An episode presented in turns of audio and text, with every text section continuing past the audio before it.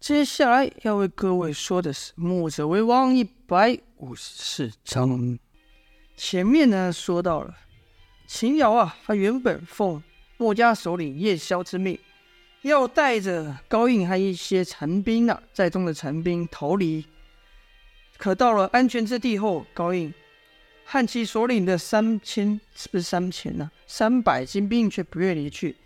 坚决要和墨家人来个同生共死，秦瑶见劝也劝不了，叶萧等人的处境也确实危险，只得答应。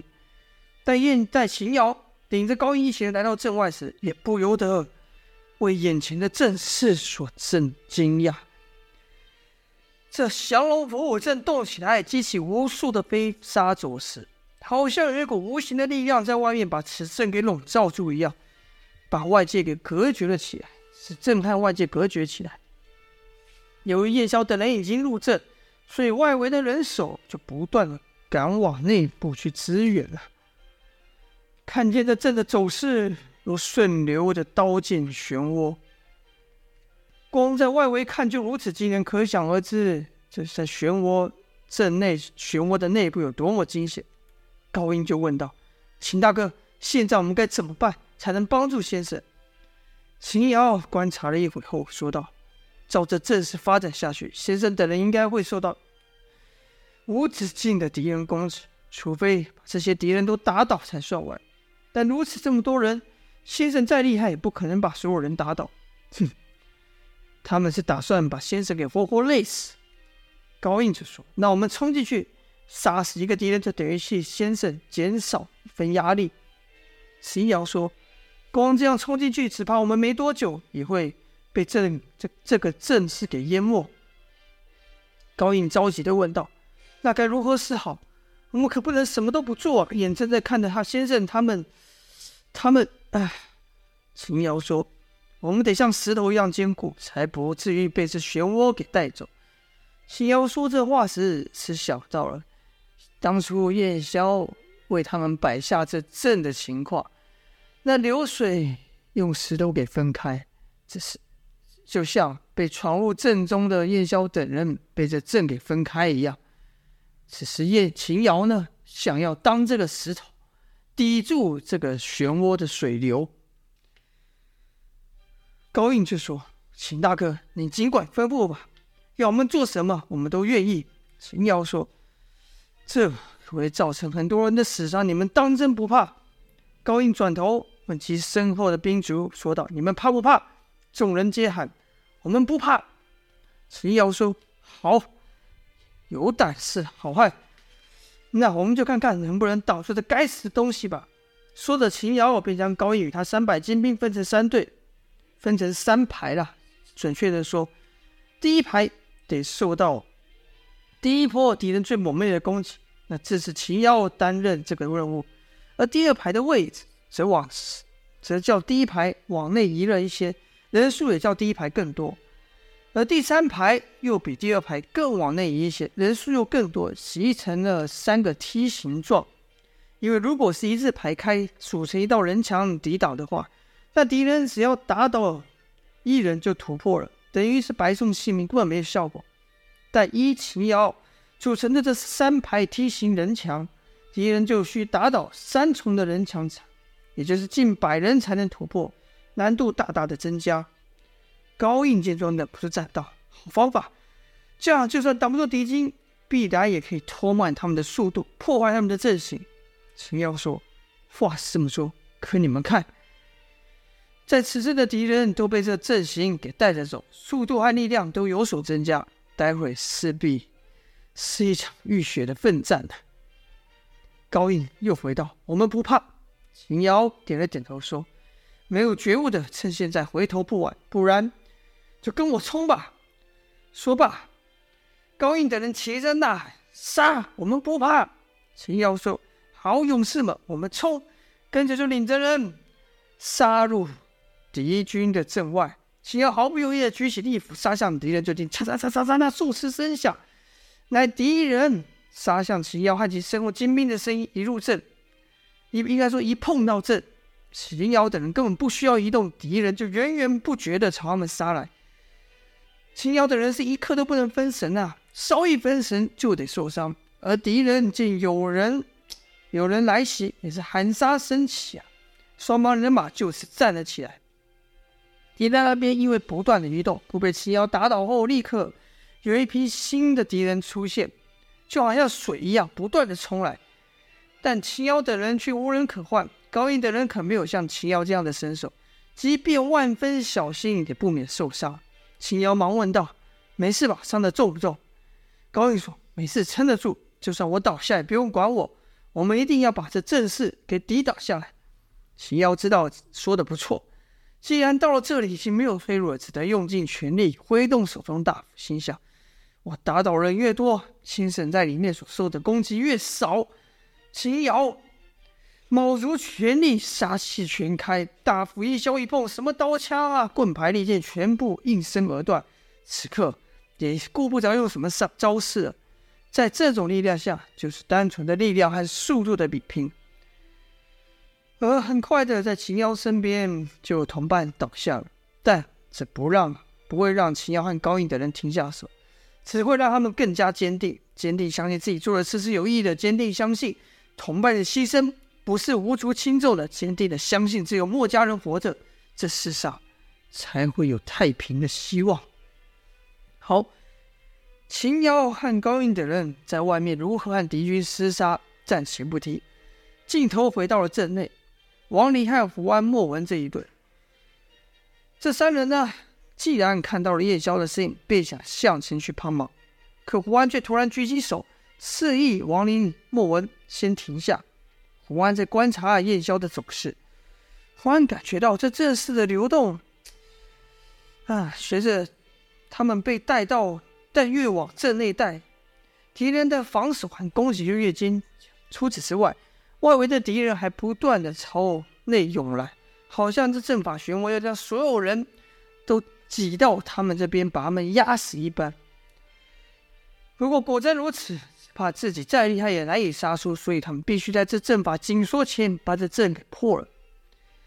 同一时间，他们也感觉到这阵势的流动似乎有些受阻。当然了，胡安不知道，这是因为秦瑶和高印在阵外浴血奋战所致。秦瑶他们虽然挡不住阵势，但多少起了一点点的作用。这是一个机会啊！胡安知道，他能感觉到，燕霄肯定也可以。所以燕霄的行动此刻变得更快、更勇、更狠。可燕霄可不是冲向打斗的敌人，而是顺着这阵的流向往前，就好像他带着这个阵加速这阵的紧缩一般。在燕霄前面的挡不住他，在他两边的碰不到他，只能跟在燕霄身后加紧追赶。胡安明白了燕霄的用力。原来燕霄知道，凭自己这一点人手要去抗衡这阵势的流动是不可能的，但他想到了一个方法来扰乱这阵，就是让这阵离他最近的，也就是阵离他最近的加速，以以此让他和其他的阵阵流不同调。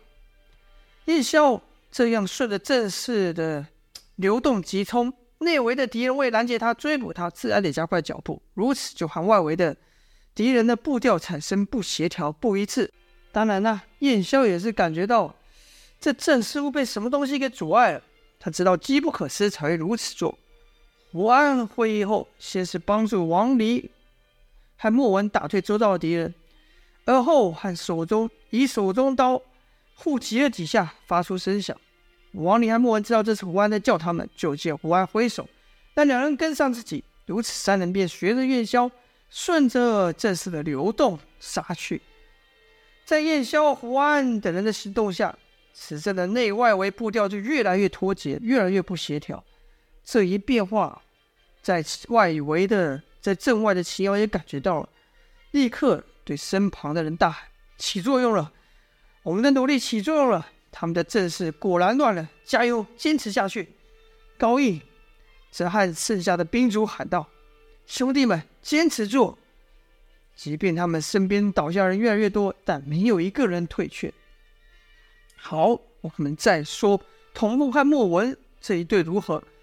他们现在的处境比之前更危险，因为燕霄和胡安等人行动的关系。他们两个人的位置就在内围和外围这不协调的分界点。可说举目所见全是敌人，刀枪剑戟斧钺周叉，而且因为内外步调不一致的关系，童风和栾树等于要同时应付两面的敌人，这些一快一慢，这一不小心就得这淹没在这乱流之中啊！阮硕起初还能用缠着茧的蜈蚣剑使出大范围的攻击，把敌人打退。可随着敌人越来越多，好些敌人的尸体就直接缠到蜈蚣剑的身上。阮硕当机立断，右手一用力，想将蜈蚣剑收回来，这一下没成。敌人呢，像不怕死，跟丧尸一样往那蜈蚣剑缠去。与此同时，数把利刃朝阮硕砍去。栾树没有惊慌，他另一手还有枪呢，就看他一个侧身，甩手中枪把猎人给挡住，跟着横枪一扫，把敌人给杀退。正此时，栾树感到重心不稳，原来朝旁一看，是好几个敌人，不怕自己的兄弟，这自己等于说敌自己兄弟的尸首还缠在蜈蚣剑上，就使劲的拉，喊他喊道：“哼，你不就仗这兵器诡异吗？这下看你怎么办！”阮树见敌人如此不抗衡，反而顺着敌人的力量朝敌人飞去，说道：“想要我的兵器，给你。”就听“唰”的一下，阮树借敌人这一拉之力，加速朝敌人飞去，而后以手中枪极快的速度围起，罩住自己四面八方，跟着“铿锵锵”的声响，把敌人都给打了退。但在如此密集的攻击下，阮树也无法。将蜈蚣剑抽回，更别提和童风继续破敌前进了。童风的处境也与阮硕相同啊。开始时还能挥枪击退敌人，但没想到这在乱流之中的敌人的如此之多，而且攻击的方式、行进的步调都不一致，更难对付了。很快的，童风只能勉力的防守。即便这已经不是他第一次上阵迎敌了，但这样的见识他可从来没见过。他没有办法像阮硕一样一样镇定，难免心下一慌。这一慌张，就忘了使出墨守成规的招式，变成通风最擅长的以直觉的方式去硬拼呐、但他一个人，即便有再大力力气，如此硬打，挡得住十个？那挡得住百个、千个吗？挡得住源源不绝的敌兵吗？更何况，童风手中的枪也并非什么神兵利器。就听“咔”的一声，童风的枪被打断了。栾树就看童风在这一瞬间被敌人给淹没，忙喊道：“风儿，风儿！”敌人则喊道：“好，这小子倒下了，看你还能撑多久！”弟兄们，杀！跟着就是一个震耳欲聋的喊杀声啊！敌人攻击的力度力度又增加了。阮硕此刻几乎是寸步难移呀，他眼神才刚刚才稍微离开，往童风那看，身上立刻被划了一刀。那伤了阮树的人就喊：“嘿，墨家人号称铜甲铁壁的防守被我给破了，他们也不是打不倒的，杀死他！”更糟糕的是啊，敌军中还出现一名大将，手拿着大锤朝阮硕奔来。砰砰砰！喝道：“今日墨家不败的神话，就在我这手底下终结吧！”阮硕回道：“你做梦！”那员将骂道：“看谁是在做梦！”跟着一锤砸下，这一下，阮硕本想一巧劲避过，奈何身旁都是敌人，把他挤得像沙丁鱼一般，无处可退，只得举手中枪硬拼。就听“咔”的一下，阮硕手中的枪。终究也经不住如此多次的打击，从中看断了，看和童风一样。但那武将的锤还继续朝童风，不是童风，朝栾硕打去啊！栾硕想要伸手夺过那锤以巧劲，突然脚下一痛，又被人给伤了。与童风枪断到栾硕枪断被砸被伤发生的极快，可说是眨眼之间的事。眼看阮硕避无不可避，就要挨上那大将的一锤的时候，突然有一位极快的速度，嚓，朝那员将的脑袋穿了过去。那员将脑袋当时爆了一个窟窿，而后倒了下去。阮硕哪会放过这个机会？机会立刻出手夺下那员将的锤，一锤护身，把周遭的敌人打退了去。与此同时，挑起蜈蚣剑。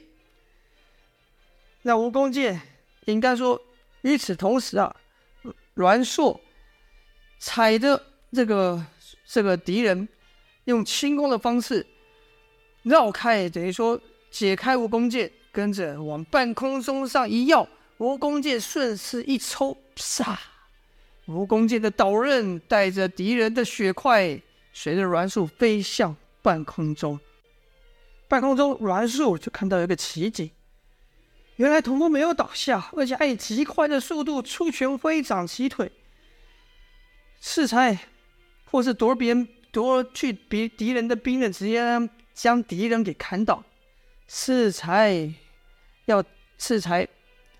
应该说，击倒、击倒攻向阮树那名武将，就是童风只夺过敌人手中的枪，直直来所为。可阮硕也发现，童风身上的创伤许多啊，而且童风所使的武功，像武功又不像武功，至少不是墨家武功。阮硕心想，莫非刚才生死交瞬的一刻，使风儿的擎天功修为突破了？但即便如此，也不会这么厉害，看起来也不像是匠心独具的功力，这是为什么？此时的童风只觉得身体的感官极度敏锐，适才他觉得眼前这些人动作好像变得很慢，耳里也听不到那震耳欲聋的喊杀声，他还感觉到栾树有危险，便抓了兵刃朝栾树的方向直去，是看也不看了，出手极准，就把那敌将的脑袋射了窟窿。这一刻，不只是那员武将，童风还感觉到更远的一端，叶萧等人遇上危险。就看童风伸手夺过三把枪，朝叶萧等人的方向丢去。这一下使出了乾坤计，就看那三把枪急如流星飞出，所有在这三，应该说挡在这三枪面前的阻碍，不论是人是盾是枪是刀，全都被这蕴含乾坤镜的三枪给贯穿。直奔燕霄的方向，丢完这三箱后，童风才感觉这一切又恢复正常。敌人的喊杀声回来了，被敌人所伤的感觉回来了，而他手上空空如也，是一件兵器也没有啊！好了，本章先说到这边，欲知详情就待下回分晓喽。哦，我们明天见。下播。